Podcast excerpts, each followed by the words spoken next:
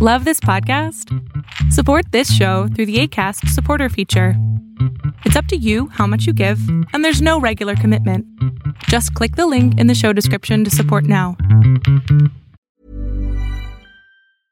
Hey, I'm Ryan Reynolds. At Mint Mobile, we like to do the opposite of what Big Wireless does. They charge you a lot, we charge you a little. So naturally, when they announced they'd be raising their prices due to inflation, we decided to deflate our prices due to not hating you.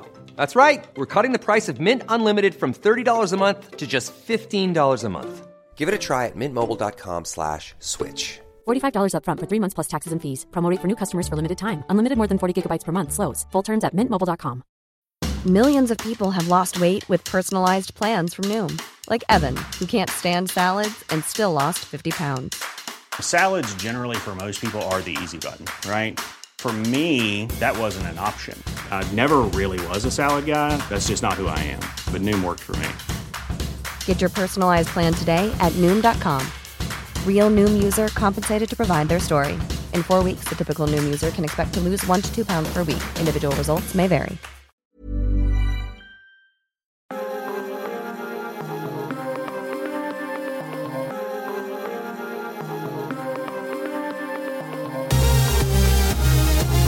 Welcome back, everybody, to another episode of Natives of Base. Today is a very special day.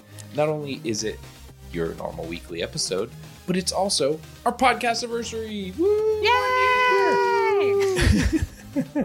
uh, so yeah, one year of bringing you almost weekly Marvel content as it comes out slowly and uh, getting you ready for the next big thing. So that's kind of what we're going to do today is we're going to of course celebrate a little bit and kind of let you all meet us a little bit more in depth but also kind of talk about all the big things that are coming up uh, as far as marvel content. And we'll stick more with like marvel cinematic universe content as opposed to like comics because that's like a whole other universe no pun intended um, so I guess, do you guys want to start with news or do you want to start with, you know, save the questions till the end? News Uh, first. Yeah, news. Okay. Yeah, All I'll right. start with news. So I guess we can just kind of round robin news uh, that we have because I'm sure we've all seen relatively similar news. Um, so the one uh, that I wanted to talk about right off the bat because I am super jealous and also super excited about it all at the same time because it sounds like the coolest thing ever. Um, for all of you Marvel fans in the UK, uh, there is a thing called the Secret Cinema, um, which sounds cool just to begin with. And they are presenting Marvel Studios Guardians of the Galaxy, the live immersive experience. That name alone, I was like, this please, please come to the United States. I want to see this. This sounds like so much fun. Um, essentially, it seems to be an airing of the second movie, I believe, of Guardians of Galaxy 2. Um, but you're going to be in like a theater, not like a movie theater, but more like a theater theater. Uh, and they will have like special things and special effects that happen to you as an audience member while you're watching the movie. It didn't seem like from the little explanation I was able to find about it, it didn't seem like it was going to be like a 4D experience where they like spray with mist and stuff. It sounded like they were going to have like actors dressed up as Ravagers. You hmm. were going to be joining the Ravagers and Ravagers and having like your own mini storyline throughout the movie itself. So I like I want I want to watch this. Even if I have to like watch somebody else's experience of this. This sounds so cool. so jealous all of you. I wonder if anyone's like UK vlogged fans. this, or if you if you're able to, if you can get on YouTube and find like behind the scenes experiences of this. Yeah, I don't know. I mean, uh, yeah, I haven't been able to find anything other than the Secret Cinema's website. Mhm. Um, but it looks like tickets are already on sale uh, for this event. Uh, they went on sale on the 14th of this month, and it's August through December uh, at a secret location in London. So I don't know if this uh, secret cinema is like if they have a location or if they just like it's sort of like a pop up thing yeah. at local theaters. I don't know, but it sounds That's so cool, cool. I mean, it sounds like a speakeasy, right? So- yeah, exactly. Yeah. it's like a themed bar, but Right. for a movie. Uh, but yeah, it sounds really cool. So if anyone gets to go and you listen to this podcast, please tell me all about it. I want to know. uh, the CEO of Secret Cinema says guests will be transported to the far reaches of the galaxy and experience an evening like no other as they interact with characters in a storyline unique to them against a backdrop of sensational special effects. Whether they want to lead their clan to resounding victory over the scavenger foes or just reveal the pleasures to be found in Contraxia, there's something for everyone to enjoy. So it sounds like you it's like a choose your own adventure. Like I don't I don't I don't know. I, I don't know how it works. Uh, it makes it seem like it's very tailored to you as a guest, hmm not tailored to an audience full of people. So I don't It's pretty cool. I don't know how it works, but If someone wants to smuggle us in a suitcase or large purse, we would Yes. be excited. please please do. uh well yeah, that was my big that was my number one story I think that I saw this past week. We got kind of an almost teaser for Thor Love and Thunder. Yeah. It was like 25 seconds long. I'm not convinced that any of what was in the trailer will actually be in the movie. But we did also get a possible explanation for why it's taken so long to get an actual trailer, which is that they apparently just started some reshoots with Christian mm-hmm. Bale. So they might just not have a actual movie yet to be making a trailer for. Right. Yeah, I feel like they lately I feel like there's been so many movies, games, books, anything like that that's been pushed back due to Mhm. something. And so it's weird to me that we haven't gotten to a point where they just expect that's going to happen so they like plan around it.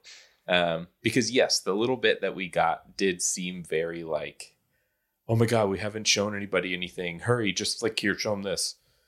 And it's like, why wouldn't you have planned better to put together some sort of like real teaser for us to enjoy? And like, uh, who knows? Maybe there is a real teaser and it's just waiting for Doctor Mhm. Strange and it'll play before that or the end of that. But like, if they turn the end credits scene for movies Into now a trailer. into a trailer for the next movie. Ugh. Don't be- do that. No, don't. That's so bad. I, it was fine for the end of Spider-Man, but even then, it was kind of like you really couldn't have thought anything else up. You just had to tease the next movie. hmm So I don't know. They spend so much time on the storyline and weaving the storyline. You'd think they'd spend a little time on what you know, giving us little tidbits here and there, as opposed to just kind of like randomly throwing out some nothing. Even the trailers for uh Moon Knight, hmm I feel like the longer one is like pretty good, but the shorter trailers that they were doing before that was like Mhm. this. I don't. If you don't know who Moon Knight is, you still don't know who Moon Knight is. Right. Like, so I don't know. I feel The like that posters. Winona Ryder meme every time I see that early Moon Knight trailer with just the formulas around her head. Like, what is happening? Yeah, But we're about to find out what's happening. I know. Yeah, yeah. So excited. I will say the posters for Moon Knight are like some of the best.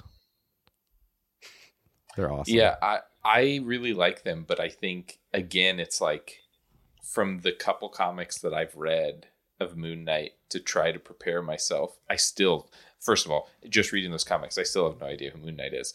But seeing the trailers and seeing the posters, I'm like even more like, oh, I have no idea mm-hmm. who this is. What is Moon Knight? Like I don't understand because the the posters where we see like we see the I don't know Moon Knight god outfit and then like a Moon Knight surgeon Mhm. outfit or something, and then just him. I don't know what that is. Like I know, right? From the comic that I read, the series, the mini series that I read, it's just the like flowy cape, mm-hmm. crested hood, Moon Knight. So I have no idea. And now they're other showing is. like these four different variations. yeah. So it's really and, interesting. And uh speaking of Moon Knight, um, did anyone watch the little mini scene of him in the elevator? I haven't seen it yet. No, no, I didn't watch Uh, that. Marvel dropped a scene of Oscar Isaac. Uh, he's like in a elevator, and there's first of all there's like a shadow of Moon Knight walking towards him, and then it turns into like a scary person with this big bird like skull head, and then it turns into an old lady who gets in, and he's like, "Oh, sorry, I was looking for my contact," because he's like on the floor and then she kind of like runs away from him like she's scared and then he turns around and like the bird thing is in the elevator with him and i was like what is this and that was it by the way that was the clip Hmm. no context no build up i have no idea what that was or why they released it so hopefully That's- we'll find out I'll have to go check that out. Yeah, I Scary. saw uh, yesterday an article dropped interviewing with Oscar Isaac about his reservations for joining the MCU. And like kind of looking into this, I get it, you know, especially being part of Star Wars. Like think Star Wars is massive. Mhm. Think about all the time and work and energy that goes into making those films. Mhm. And Disney's the same way, right? But uh it seems like the whole reason like uh that kind of pushed him to join was cuz like he got to play around with the character more. So the whole accent that we've heard in the trailer is all like hit from him, his idea. I saw the article as well, and as much as I understand his reservations Mm-hmm. being a part of such like a large uh, franchise like Star Wars, it's also kind of like the last we're not a Star Wars podcast, but the last three movies were not great, and so I just don't know what he would be hanging on to Yeah. or what his like like they're come on there's no way they're making another movie with that group of people right like it Yeah. just doesn't make sense so unless they're doing something with him in like a series or maybe they're making some weird like one shot spin-off about him like Poe Dameron or whatever but like Mhm. I don't I don't really see that happening so it's kind of like this seems like the perfect time to jump ship and not even necessarily jump ship like he can Mhm. still do Star Wars stuff but like Yeah.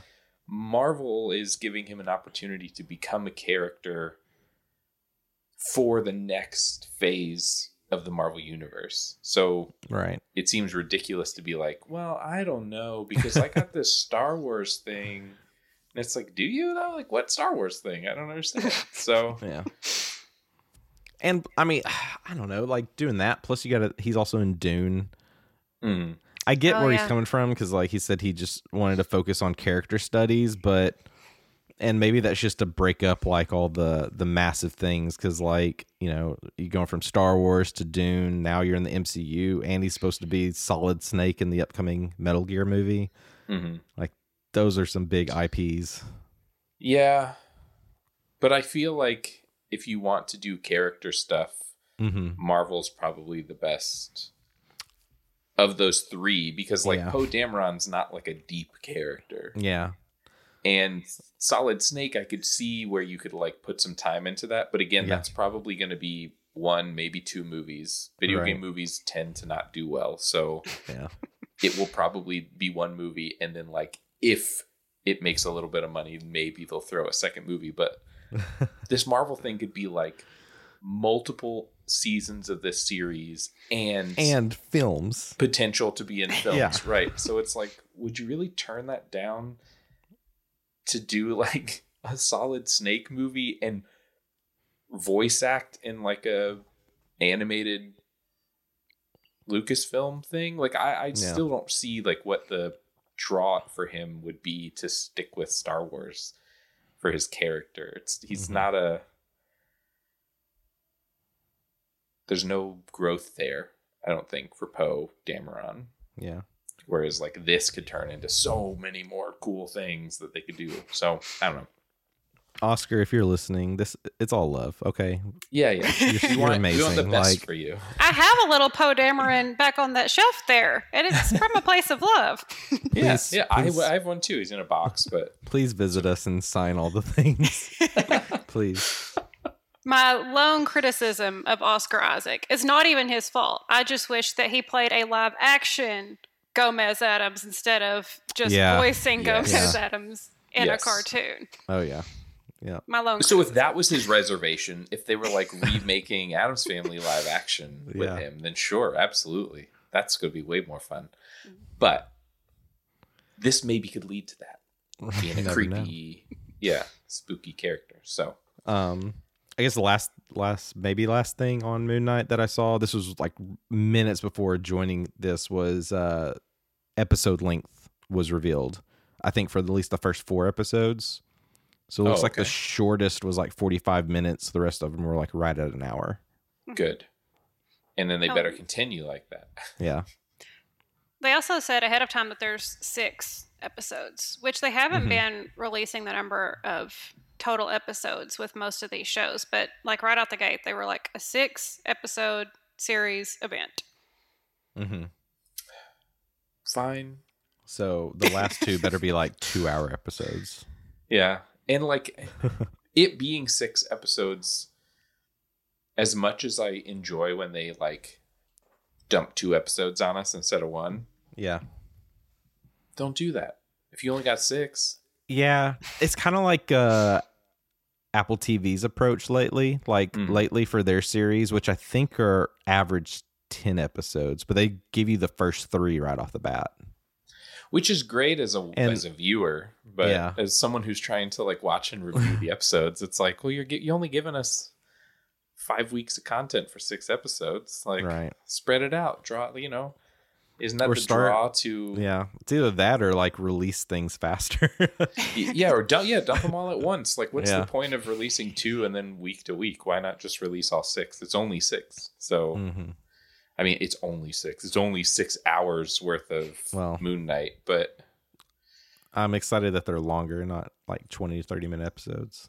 true although what would you prefer six hour long ish episodes or like 12 20 minute episodes I want 10 hour and 15 minute episodes. i'd be down with that yeah yeah. average average movie length every Wednesday. Um, well, kind of sticking with the theme of Disney Plus, uh, we got two other big sets of news for Disney Plus. They officially have the Netflix Marvel series, uh, which include Daredevil, Jessica Jones, Luke Cage, Iron Fist, Defenders, Punisher, and Marvel's Agents of Shield. So there you go, Elisa. You can watch like the first two seasons and then turn it off. We can finally watch that. I did add it to my watch list, but a little warily, you know. Yeah. Yeah, yeah. Once you get to season three, just start skipping around episodes nope. until you find one you like. Nope. I'm, I'm going to commit. I'm going to watch. I'll watch it all. As someone who has, I don't know. I, I I'm hearing it, but I'm still gonna watch it all. But I, I really want to go back and finish Daredevil first because I slept off in season two on my rewatch. Yeah, I would do that first for sure. Yeah. And then maybe again as a palate cleanser after you finish. Um, well, this is exciting news. Uh, it did also, I got a bunch of emails, and by a bunch, I mean two, because uh, I share my Disney Plus account uh, with my brother and sister in law. And uh, so I got two emails about it. But Disney Plus now has a parental control option. Um, so it seems like that will be their workaround. You know, Daredevil, I don't know.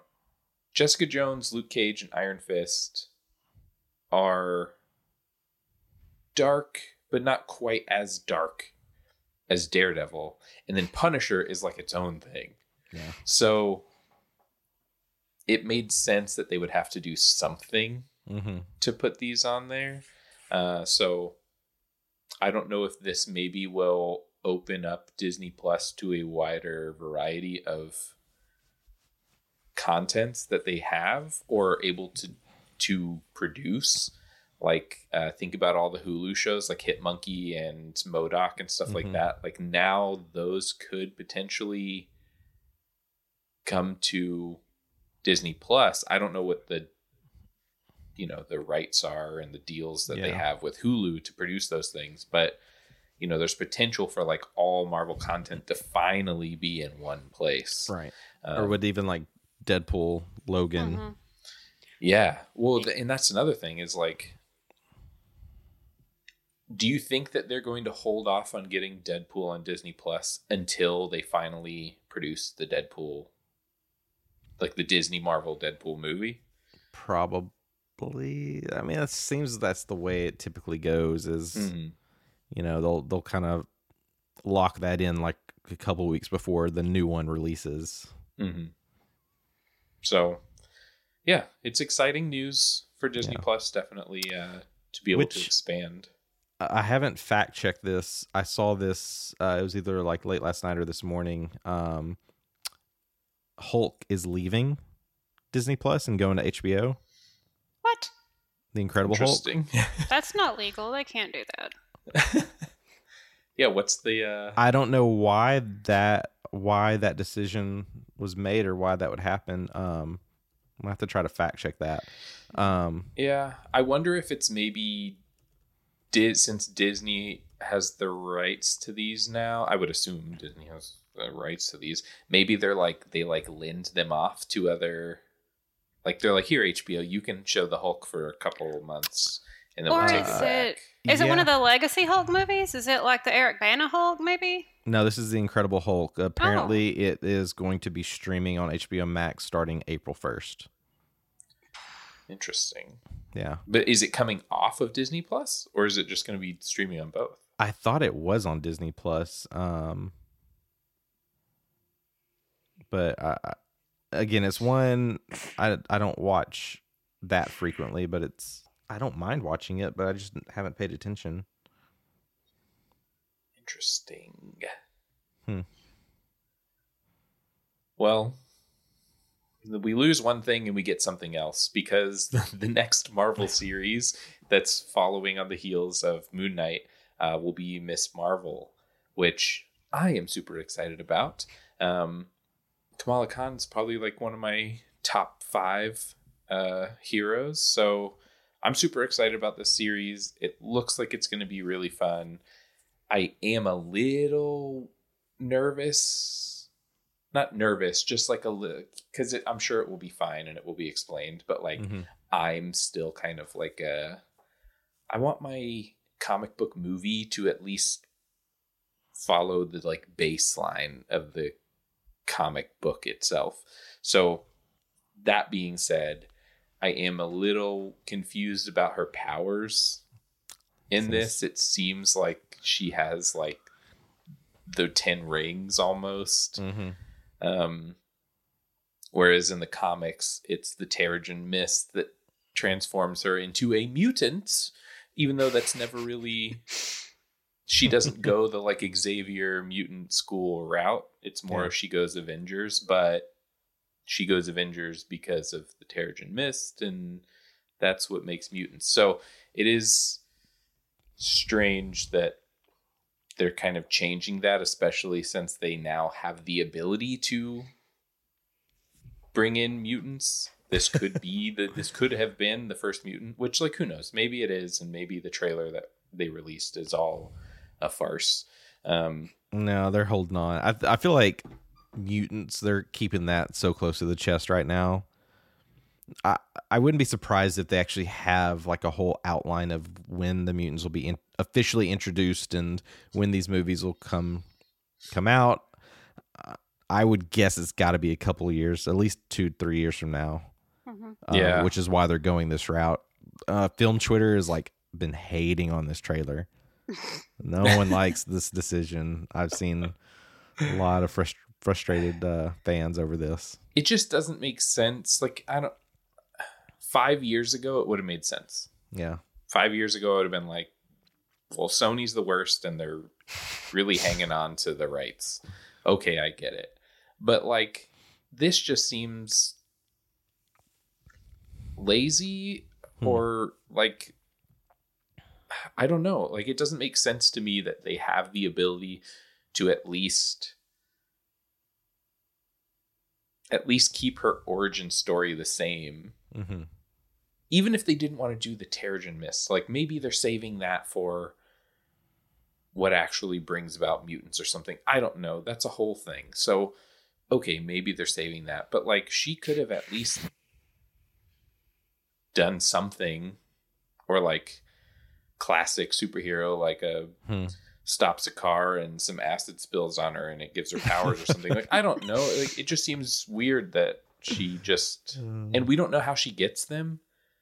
Like the trailer doesn't really explain that. It's just kind of like Yeah. oh she has these magical bands that make her you'd be able to like shoot beams and blasts and stuff which like she doesn't do that. Like what what is this? So Yeah. Someone said like looked like she had uh Sue Storm's like force field ability.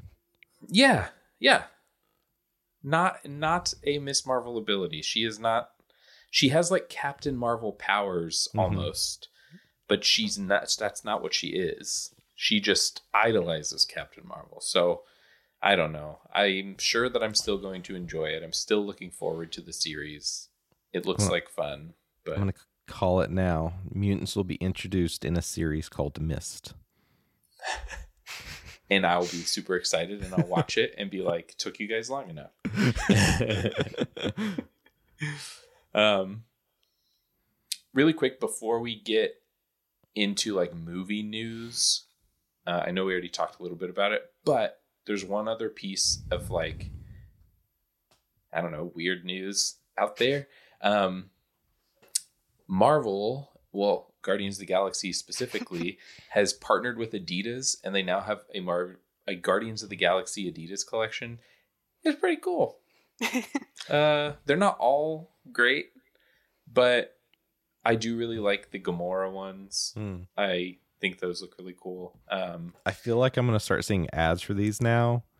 Um, but I have seen the ads for the Spider-Man shoes, and uh, yeah, those are pretty cool. I my kids would love them. Yeah. Yeah. Oh man, the first I the second I saw them, I was like, Guardians of the Galaxy, Adidas, cool. Uh, Are you So- looking them up? I'm looking at them, yeah. am I? My husband is No. a big uh, Yeah. Adidas guy, and so I was seeing if any of these would be ones that he liked. And yeah, some of these are pretty cute. Yeah, I would I would wear one to three Yeah. of these. yeah, some of the other ones aren't great. Uh, Hmm. I think if I remember, Oh. the Drax ones are not the coolest looking. I'll look them up later. and uh what's uh Groot. Groots are just brown. Like brownish green. Brown shoes. Those Yeah, are the, those are like, the uh, ugliest ones. I was looking. I was like, oh Yeah. no, one of these is super not Yeah. cute, and it's those. It's the Groot ones. Mm. yeah, it's like you didn't even try. uh so anyway, that yeah, that was my other non cinematic universe news. Uh, but I just wanted to point that out.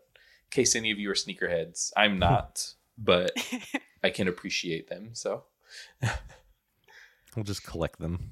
yeah, exactly. Yeah. And get them signed. I do love like Yeah. all these like Marvel tie-ins with fashion and things like that. Like I sent y'all that Pandora one earlier this week where they have the line of jewelry now, and most of it is just little charms of uh like they have like a little Captain America shield and that sort of stuff to put on your. I don't know. I'm sure that you guys have not had to buy these, but these ruthlessly expensive Pandora bracelets. Oh, I've had to buy one And- of those. And of course, the thing that I liked the most was that ring that I sent to y'all that had all the Infinity Stones on it. hmm And Mhm. yeah, ladies and whoever else might want that. It is sold out in like every size. So I'm sorry. And there's nothing I can do about it. I've always liked stuff like that. I, I've always uh, told my fiance because I don't know. You can see I'm wearing a Xavier's uh, Professor Xavier School T-shirt. Um, but I want to adultify a little bit my wardrobe, so I've been going for uh, what I like to call subtle geekery, which is like I have like a polo and it has instead of like the polo logo, it's like a little Death Star, you know, stuff like that, where it's like it's there for me, Yeah. but also it looks nice enough to wear. So I, I yeah. I want them to do more of that. I feel like lately the Marvel fashion stuff that has come out has been very in your face Marvel, mm-hmm. which like okay, that's fine, but like give me like a cool like a like the ring. The ring is really cool. If you didn't know Marvel stuff, you would probably just think like, "Oh, that's a ring with like a bunch of different colored gems in it." So, I want more of that. Not rings specifically, but One Uh. on every finger. yeah, the Mandarin. yeah. Um, all right. Well, to jump back into the cinematic universe, uh, sort of along the path that we were speaking in terms of Fox and Sony and who owns what, uh, Morbius is coming out April first. Uh, so that's right. Next week. Uh, um, whoa, is that? Yeah, that's next week, right? Yes, next Saturday, next Friday. Sorry, next Friday. Um, so that is super exciting. Uh, I did see a quote from Jared Leto that says, "In the film version of Morbius, he is part of a much larger universe. The multiverse is officially open, and there's all kinds of opportunities for villains to meet up. So." are we going to get Spider-Man specific villains? Because Hmm. we already kind of talked about how Spider-Man may be incorporated into Morbius. Or are we going to get Marvel villains? Which wouldn't make sense since Sony decided that they wanted to do their own Spider-Man movies. So Yeah. At this point, who knows? Um to the to the previous point where like we could get a Spider-Man in this film. There's things someone has started I don't know if the right word to call it, not necessarily a rumor. They're trying to make it factual that like Spider-Man will not be in this, but it's kind of like how can you know for sure? Like Mhm. you don't really know if this person's seen the film, but I saw like uh, this was in film Twitter, the film Twitter world, like where all of these rumors and things usually start. Like it's just getting aggravating because you don't know what's what, and it's kind of like one of those things. Like just stop saying this stuff. Like let's just wait for the film and watch it to see like who's in it and who's not. right. Because you know we do get Vulture is in a tra- in the trailer, so this is one of those moments. Like, is this are they playing a trick on us or? Right. could this be the only other villain Or possibly is is Morbius even in the universe that we know? Yeah, or is right. Morbius in a completely different universe and he comes over into exactly yeah Peter or Parker that's a vulture variant. Right. Yeah. right It's Loki. um it's this goes into like what is what is my big wish i want blade to show up and that goes into like are they in the same universe or is this going to be part of like some sort of crossover and yeah. i don't know we don't know We'll find out next week. Yeah. Friday. pending this they're not playing a trick on us Yeah, true. right yeah i'm like itching for a thursday or wednesday release so i can get Could you this. imagine? Could you imagine if everybody gets so hyped and then on the first they're like, "Just kidding, we're not. We didn't actually make a Morbius movie." I- It's like, LMAO, who would do that? right i feel like uh you got to go off the thursday premiere if there's no thursday premiere then i'm like mm, "Ooh, Jared Leto's lying. Uh, too busy I working mean, he, on uh, look, he goes he goes hardcore. So like maybe this is just a Jared Leto prank. He's been in character as Jared Leto, who's in a movie that doesn't exist for the last two years. oh yeah. my gosh Just That really would be hyping us up. Uh, well, the other big uh, Marvel movie that will be coming out is Doctor Strange and the Multiverse of Madness. Um, there is news all over. Most of it seems to fluctuate in and out of fact versus fiction. uh, as far as what people are claiming either to know or claiming is in the movie or claiming isn't in the movie. So we're not going to dive too deep into all the news surrounding this just because we don't want to give you fake news. We don't know what we don't know what any of any of this actually is. So uh the one thing I will say for it is I don't know if you guys know the uh, magazine Empire. Um I feel like I know them from like the checkout stand at Barnes and Noble, right? Like that's usually mm-hmm. where you see those. But uh, they've always they're always talking about movies and stuff coming up. There is a really cool subscriber subscriber cover uh, for the new issue uh, where someone has done like a hand illustrated version of the Multiverse of Madness poster hmm. um, that we saw. It's really cool. Uh, so if you're like a Marvel generalist collector, that may be a cool thing to have. I don't really know anything about what you need to do to have a subscriber cover. I assume you just have to subscribe. So I don't know if you already do. I'm sure that we'll see these on the internet soon as like some sort of collectible for people to get. Uh, I don't know that I would get one because I don't want a magazine, but it is a really cool cover. So if they ever make this cover into like a an actual poster, it would be a really cool piece to have. Um, that would be cool. I used to collect things like this growing up. Um, mm-hmm. This is one. Yeah, if I could find it, I'd, I'd get it. Yeah, it's it's definitely really cool. Even even if you just want to see it, I think it would make like a cool computer background or something like that. So yeah. Um, but do you guys have any other news that you saw? I did see something earlier today, which was, uh, I guess it was interesting in the order that I saw it because it's a much bigger thing. But um, there's new cover art that's specific for the digital release of No Way Home, and I only saw like a portion of it, and it doesn't look the greatest. And and that was the, the initial context that I had. I was like, man, this looks like kind of rough. And this was I saw this via Twitter, and then I switch over to Instagram, and this is actually from Boss Logic, which I know we've kind of brought up before, and he works on so many things. Some of it does go to public release for uh, whether it's Marvel or DC, but he revealed like the full picture.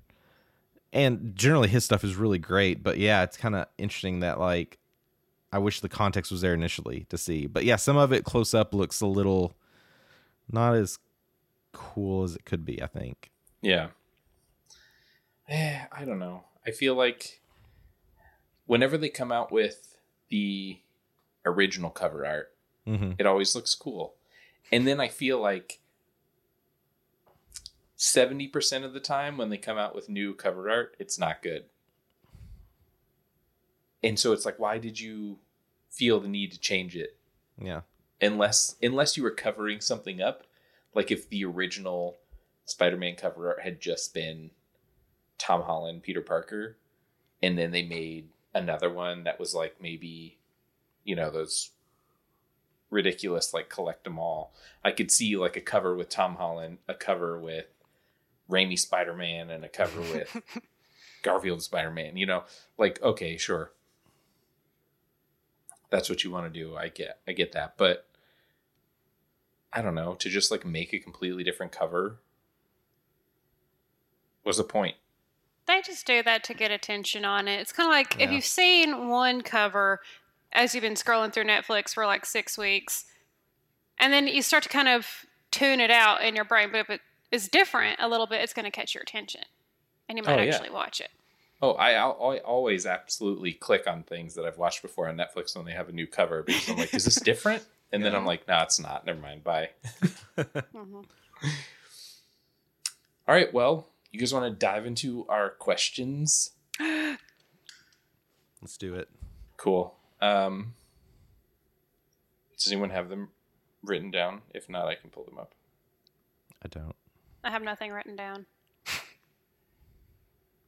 oh, I just saw them. And then I clicked away. Okay. So, Elisa, do you want to uh, explain um, a little bit more because I have not listened to this yet, but it sounds like a fun podcast. So Okay, yeah. Um, so many of our uh, listeners may be aware that there's a podcast called uh, Films to Be Buried With, and it's hosted by Brett Goldstein, who plays Roy Kent on Ted Lasso. So he's a terrific actor and comedian, but he also really loves film. And so for each episode of his show, he has a guest on, uh, and he's had some really great guests. My favorite episode so far uh, was when he interviewed Patton Oswalt.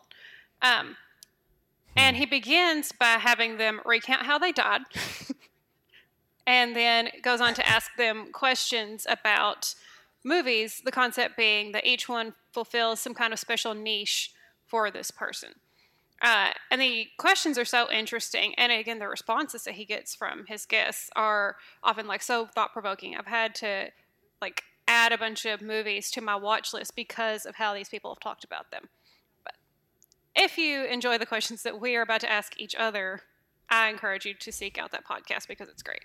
And we're sorry for stealing Brett Goldstein slash Roy Kent. I'm not sorry. Come be on our podcast, and you can ask Yeah. us the questions yourself. Yes. Please. So don't listen to this As episode, Roy. and then but come on. As they have to come Roy. listen to this podcast as Roy. All right, so uh, we're just gonna go through. There's about twelve questions, I think. Um, so we'll kind of go through them, and we'll just uh, we'll round robin it. Um, and uh, yeah, so here we go. First question: What was the first film you ever saw? Wait, I read that wrong. What was the first ever film you saw? Um, are we counting things like animated films, or should we just stick with live action stuff? I say all films should be included. yeah. Uh, The struggle with this one is like I would just go with the first one you can remember. See, I feel like the early on, they were all kind of like lame. Not lame. I mean, I'm sure I enjoyed them at the time, but like uh, Land Before Time. hmm I watched that a lot because I had that. Uh, but I think the first live action film I ever saw, no joke, was uh, James Bond Moonraker. Yeah. think I was like seven, maybe. Um, and I was at a friend's house and they had like every James Bond movie. and so we watched that and I was like, this is cool. Like, ah, spies are cool. so, yeah. I, the earliest movie I have a specific memory of watching, and I know I watched it literally all the time, was Fievel Goes West. Oh, that's such Ah, a good yeah. movie. It's like, yeah, in my mind, it stands out as being like amazing. I haven't seen it since I was probably like eight, but yeah, and but I know for a fact that before that, I watched the movie Bambi because my mom said when I was a toddler, I would walk up hmm. to randos like at Walmart and quote Bambi. so that's probably the first one I actually watched.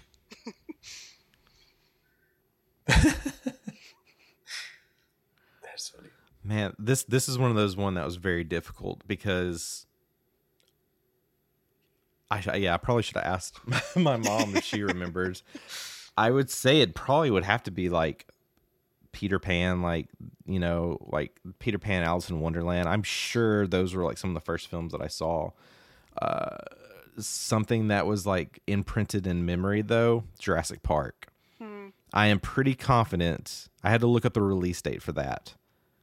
I'm pretty confident that I went and saw this in the theater with my just my dad because uh, the time that this was released, my younger brother was just a toddler, and the town I grew up in, we had a theater, but it didn't last long. And I, I feel like Jurassic Park may have been like one of the last things they showed because I don't really remember being a big audience or anything. But I'm fairly confident like this was like my first theater experience. Oh man, I don't even know what my first theater experience and was. that one was kind of goes into the next question in a way. Yeah, well, that's what I was gonna say. I was like, oh man. Well, yeah, definitely. So, uh, what was the first film, or what was the film that scared you the most? And for me, it had to be when I was a kid because as an adult, I don't scare very easily. So Mm-hmm. as a kid, it was the second Jurassic Park movie. I was at the same friend's house and we watched it one night and they had like a they had this room that had it was weird because we were in Florida, so like not a lot of Florida houses had basements. But their house had this like basement. Their, their backyard went up. And so it only had a tiny little window like right above where the couch was and it was level with the ground outside, but it was like way up on the ceiling or not on the ceiling, on the wall. So it was kind of like you were underground. It was pouring rain. We watched that movie and all night long I could swear the velociraptors were like walking around outside that window. I was not having it. I was like, I can't believe we just watched the most scary movie on earth. Jurassic Park 2. So, yeah.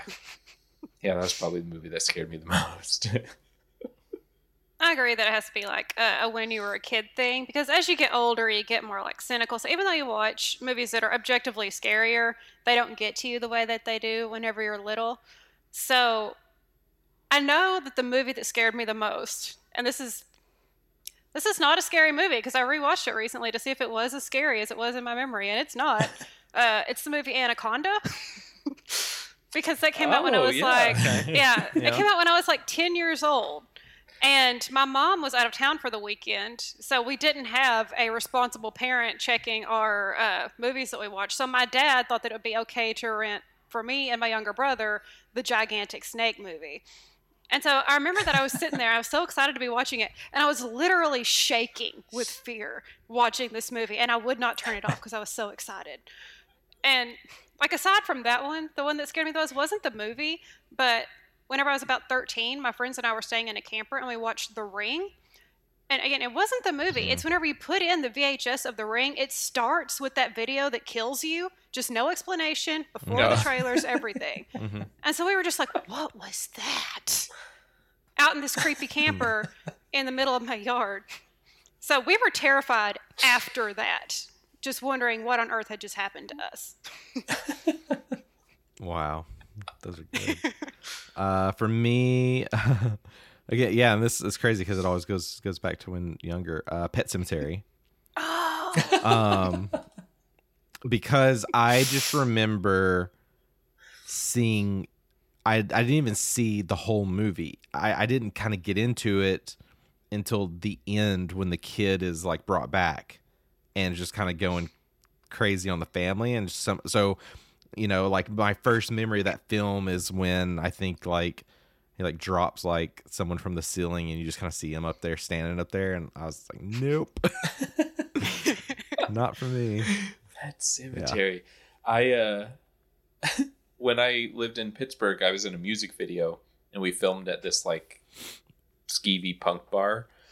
and uh they played Pet Sematary like one, two, and three. Like base because we were there for most of the day.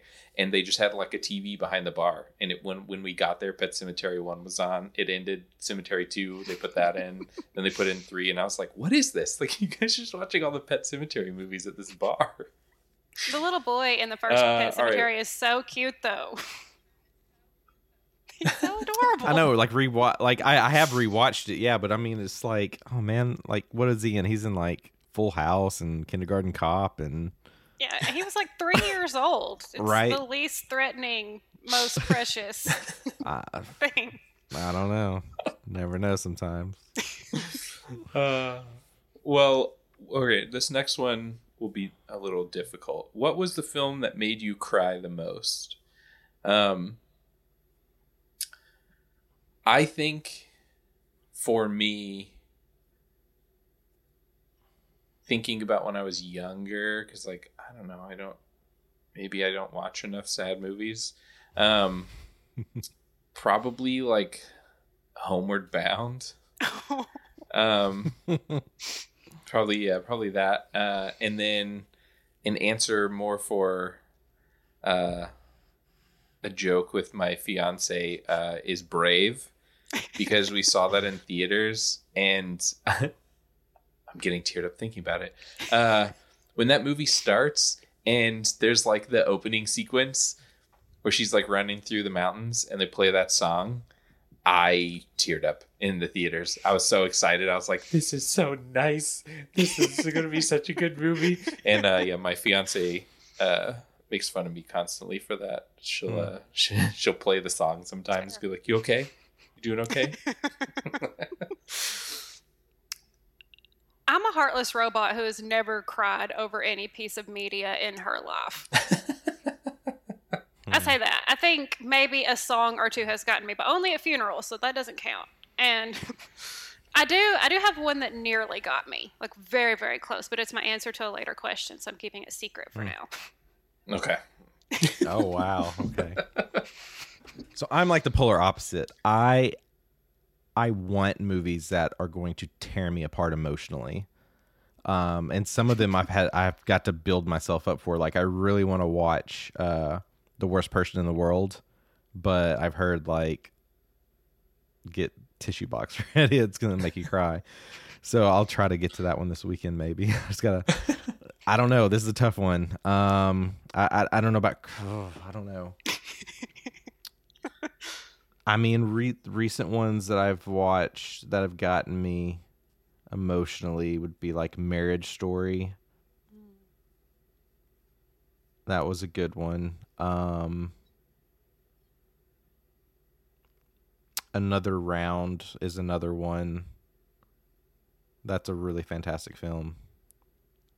Uh, there's there's too many. there's a lot. I see movies are harder for me because I don't I don't know, maybe it's just because there's not enough time to develop a story that I care enough about to to cry about. Um but you know who like out of left field will get me constantly? Ricky Gervais. His shows on Netflix, uh Derek and Life After, I think is what it's called. Oh my god. Like if you just want to like it's never you're never crying because you are sad. It's always like you're crying because it's like happy stuff, sort of. But like it's oh my gosh, it's so emotional. Yeah. I mean, yeah, if we want to flip to, to a series, if you want a mixture, uh, watch the series Maid. Mm. M A I D on Netflix. Every episode. Every episode. All right, let's move on to uh s- more fun stuff again. Um, so what's a film? What what film is terrible but you love it? Um, this is hard because I that's my bread and butter It's like terrible movies. I love them. Um, so I would probably say a movie that's like objectively just bad, but I enjoy it. Say that's hard. Uh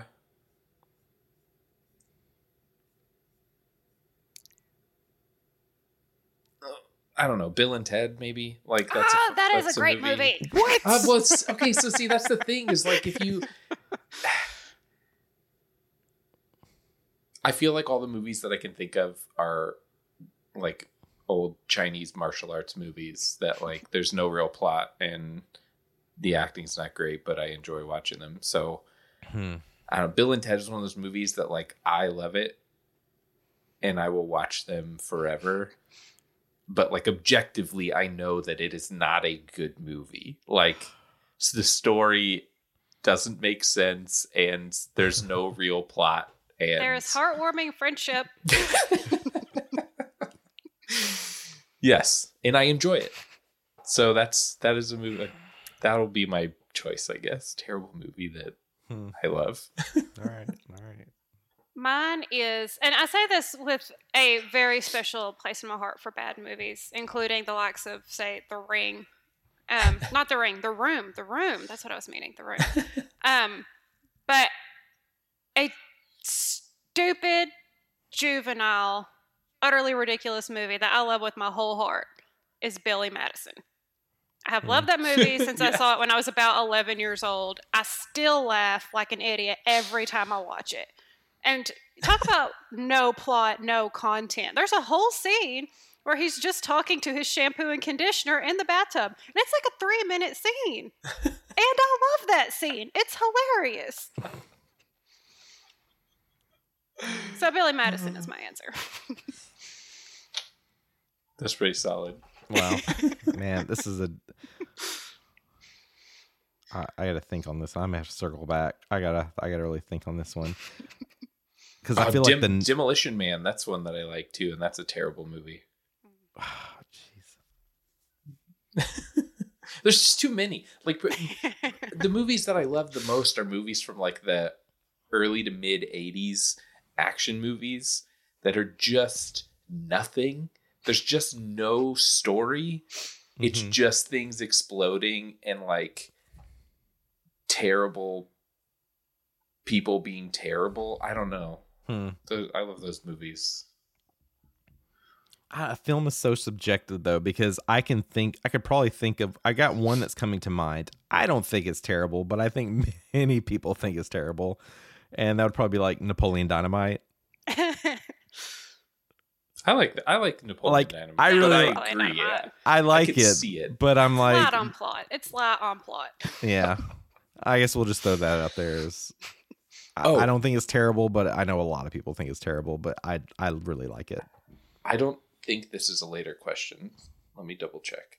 So uh I have I've two the- quick hot takes on that.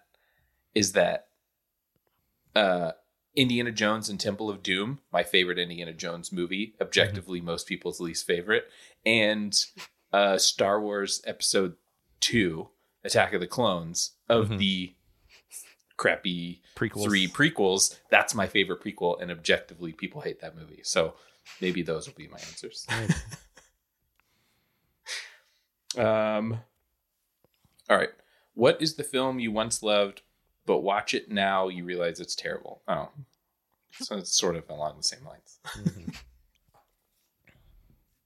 um, a lot of them. I've just I don't even I don't even know that I could pick one out. I watch a ton of movies that I watch now, and I'm like, this is a terrible movie.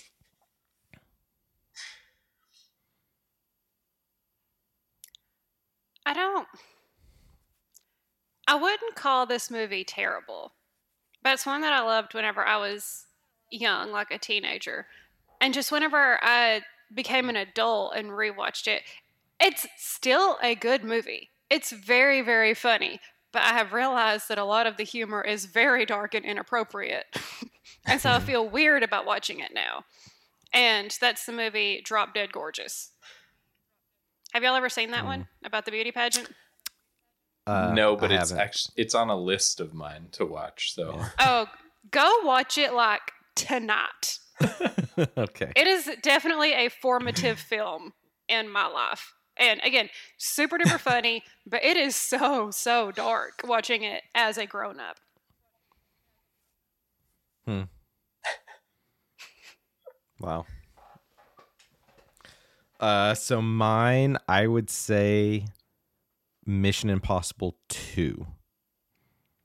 good. I- That's a good answer. I really, really, really like the Mission Impossible films. Um, one is definitely my favorite. The newer ones are really, really good, really solid. But I think one just is like a special place. Like that was an amazing theater experience. But I tried to go back and rewatch these. This was like a year or two ago, and I couldn't get through two. I think I stopped at like 30 minutes in. I was just like, man, this this is bad. All right. Uh, what's the film that means the most to you? Not because of the film itself, but because of the memories you have of it. Um,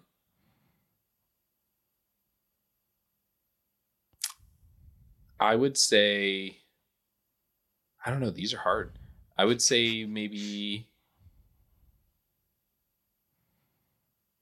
I have so many. I don't know. I my life is literally movies, so I don't. I don't know. Um, maybe I, will I'll say uh, Beauty and the Beast because Oh. I watched it a lot growing up, um, and then I worked when I worked at Disney. I was an usher for the Beauty and the Beast uh, stage show, so it was kind of like I got to work with all the characters that I grew up with in the movie. So that's what I'll say. Memories.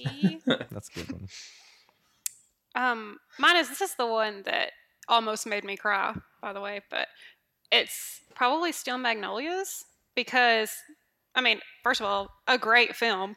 Uh, but it's one that I watched a lot with my mom growing up uh, and with other various female relatives. And it kind of it reminds me of them because it's about a group of southern ladies who sit around and gossip and talk about food and other people that they know and and it's just it's very very relatable. So, yeah, it's probably the one that means the most to me. That's I, that's a good one. It had like an actual meaning to it. Yeah, I mean, it's again, it's just also Yeah, a great well. film. yeah. Uh, so mine is 500 Days of Summer. Oh, good one. Good one, yeah. Um, and basically, this would probably be an answer to to another question coming up. But yeah, essentially, just went through a really rough time in life. I mean, basically, it follows the film. Like it was a bad breakup, and I went to like a midnight showing of that film, and uh, and yeah, I just really connected with the film. Nice. All It's right. one of Well, to to like flip this deep question on its head, what is the sexiest film? Oh, yes. Um, man, what is the sexiest film? I'll say Predator. It's just a bunch of jacked dudes covered in oil high fiving each other in the woods. Oh my goodness. Wow. yeah, beat that. Uh, the correct answer is The Mummy starring Brendan Fraser.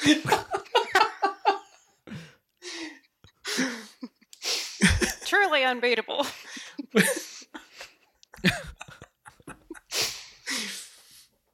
All right, you got two really hard movies to top. Oh jeez. Oh man. I wish there was a little more context here on how you get this answer.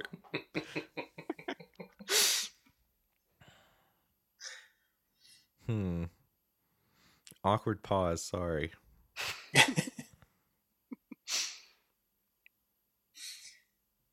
Man, like, how do you answer this? Does this go into like, is it just the cinematography? Is this like, I think it's whatever you deem as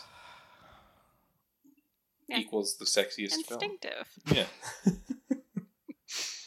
oh man, hmm.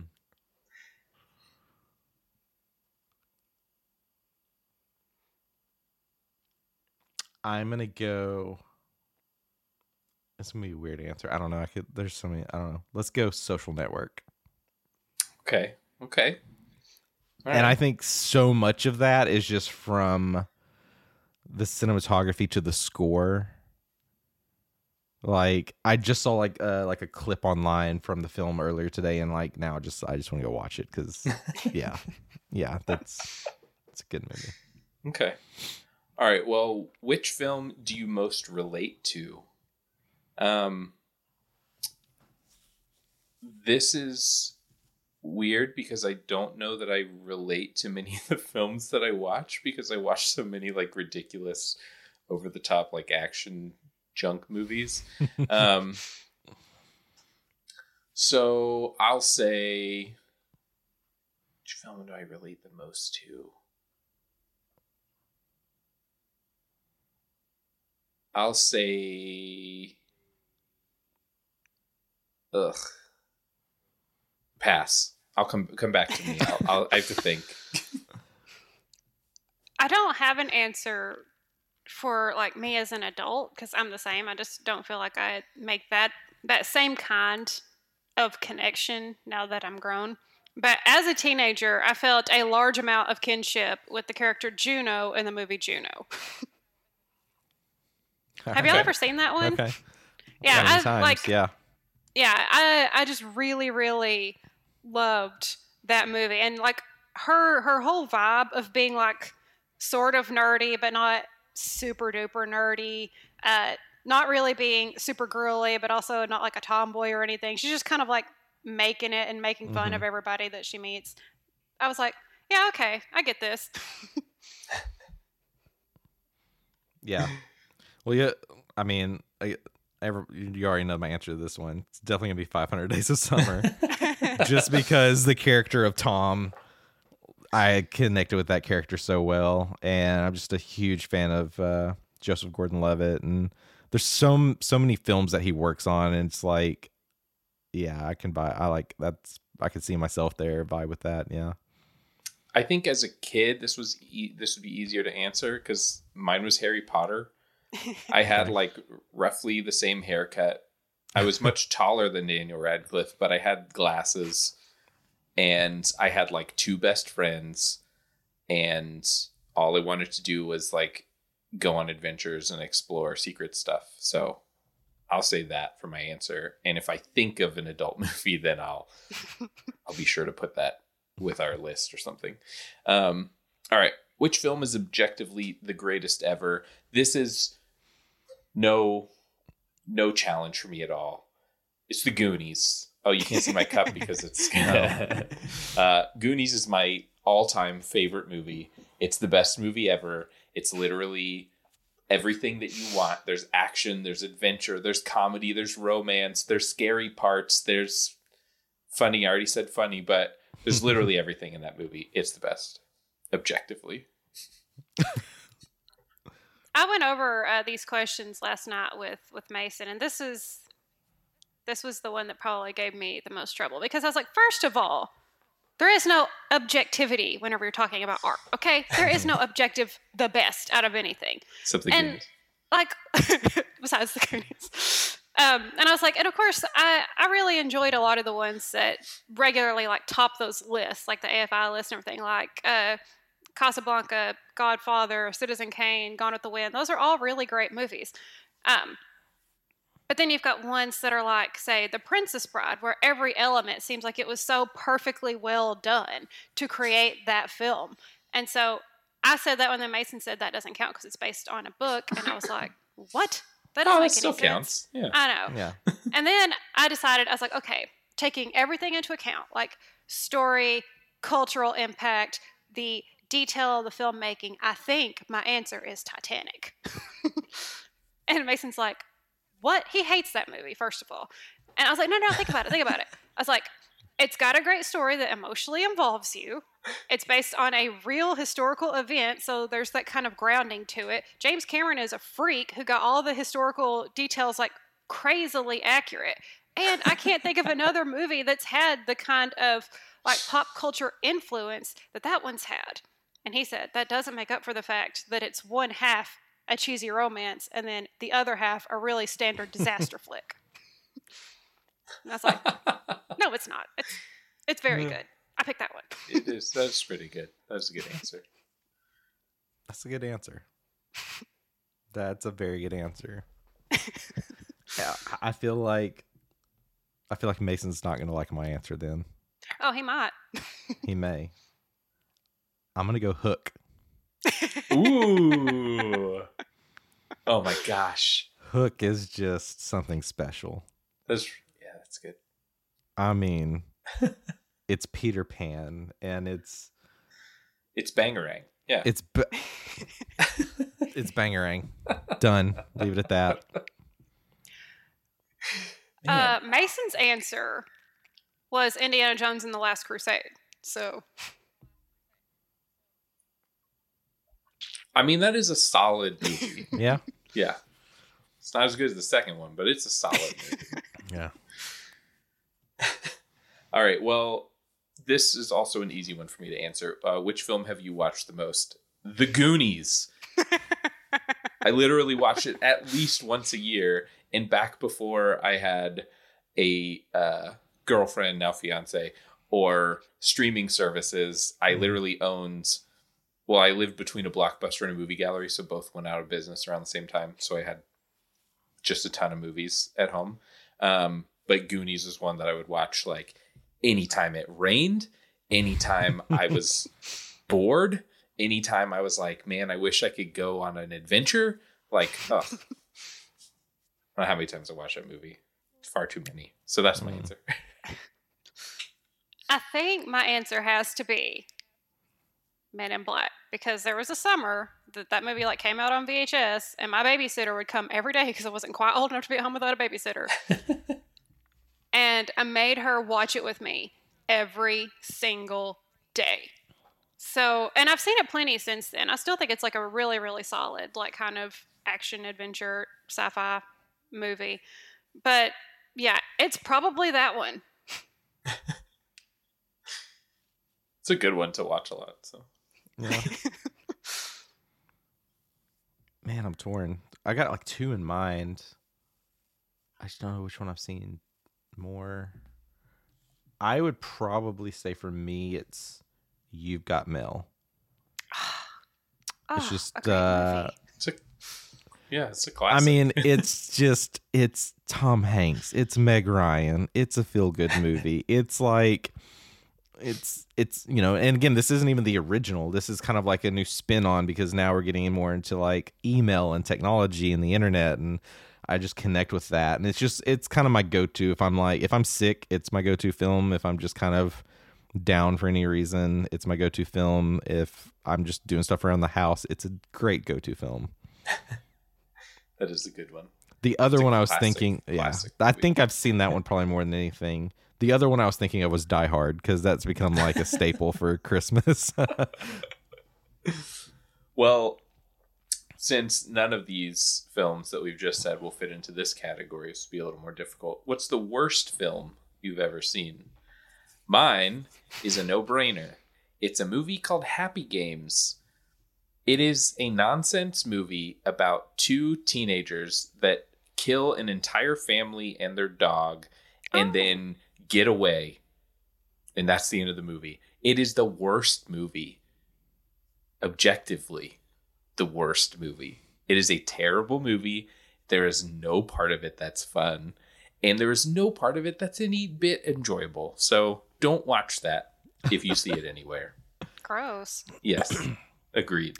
Um, mine is the cult classic film Birdemic. I do not know if you guys have seen Birdemic. Hold on. You mean you don't like the like PNGs of birds just flapping, not moving? On the contrary, I love them. um, but yeah, that whole movie, like again, as much as I adore the terribleness of the room, nothing really touches how poorly acted, horrendously paced, hideously animated that Birdemic is. It's a very, very special film. it is, and I think it's free on YouTube. So ah. if anyone wants to watch it, Oh, oh and there's the sequel. Have you seen the sequel? I have. It- I have not seen it, but I know that it is out there. Yeah, it name drops BB Arkansas and it mispronounces BB. It's truly something to behold.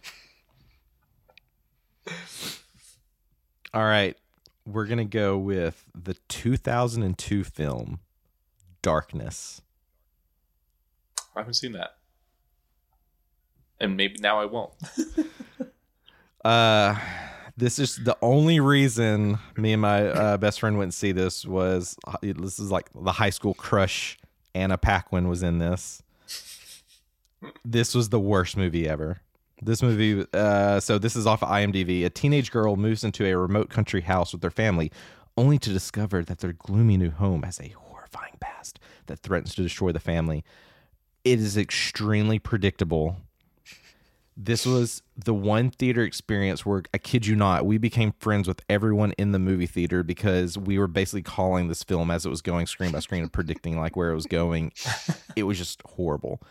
So we all kind of got together and we're just laughing and saying like, "Oh, this is about to happen. Yep, there it happens. And this is about. Oh, there. It, it it's just it was bad. It was very bad.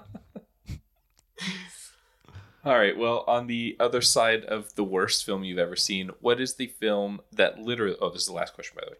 What is the film that literally made you laugh out loud the most? Um, I don't know if this counts, but mine is going to be Jackass Three.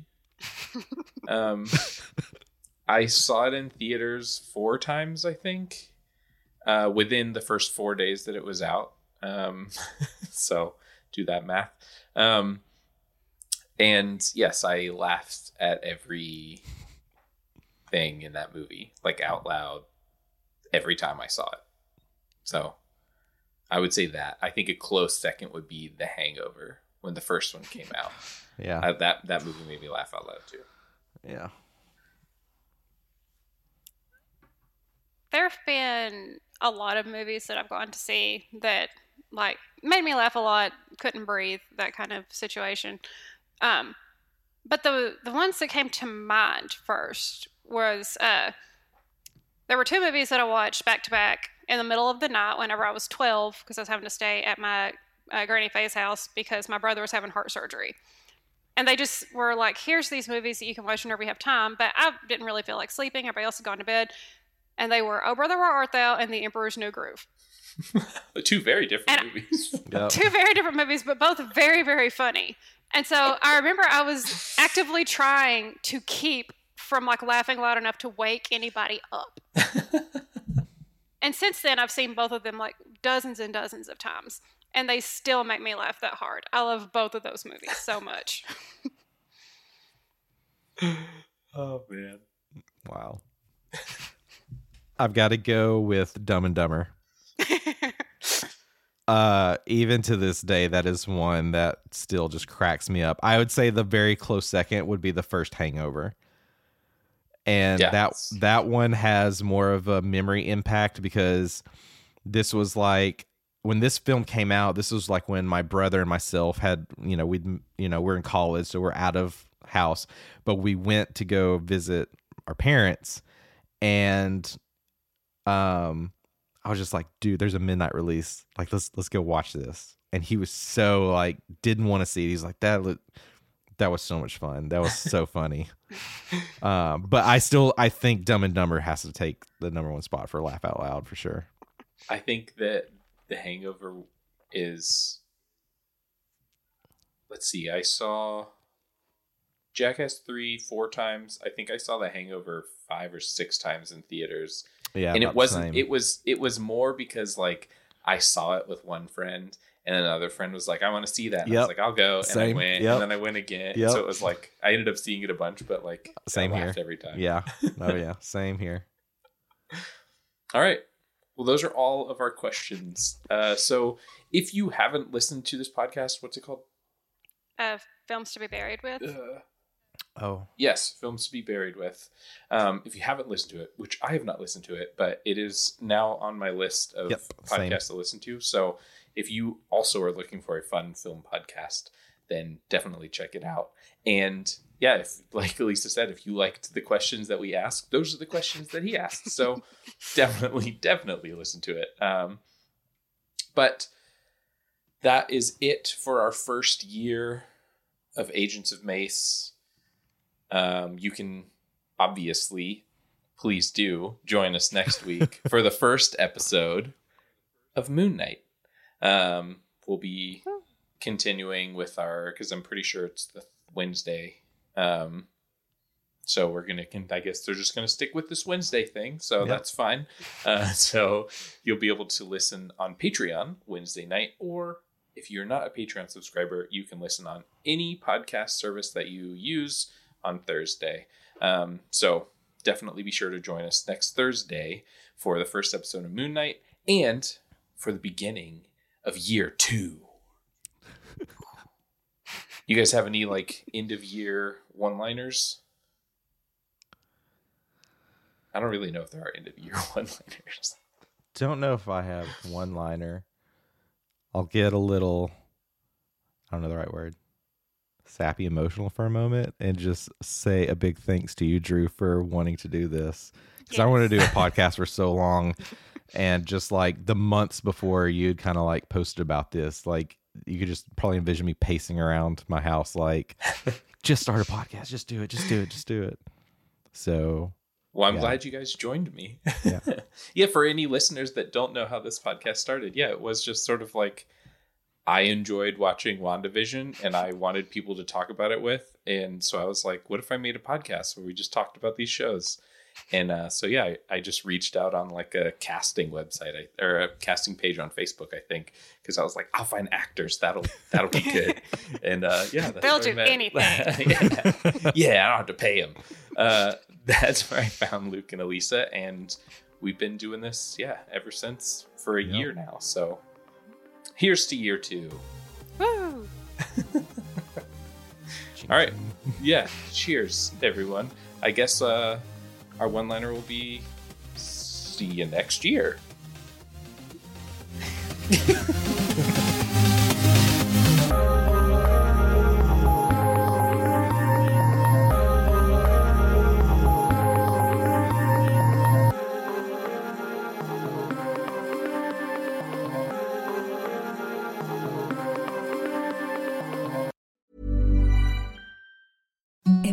the softest sheets you've ever felt. Now imagine them getting even softer over time. That's what you'll feel with Boll and Branch's organic cotton sheets. In a recent customer survey, 96% replied that Boll and Branch sheets get softer with every wash. Start getting your best night's sleep in these sheets that get softer and softer for years to come. Try their sheets with a 30-night guarantee. Plus, get 15% off your first order at bollandbranch.com. Code BUTTERY. Exclusions apply. See site for details.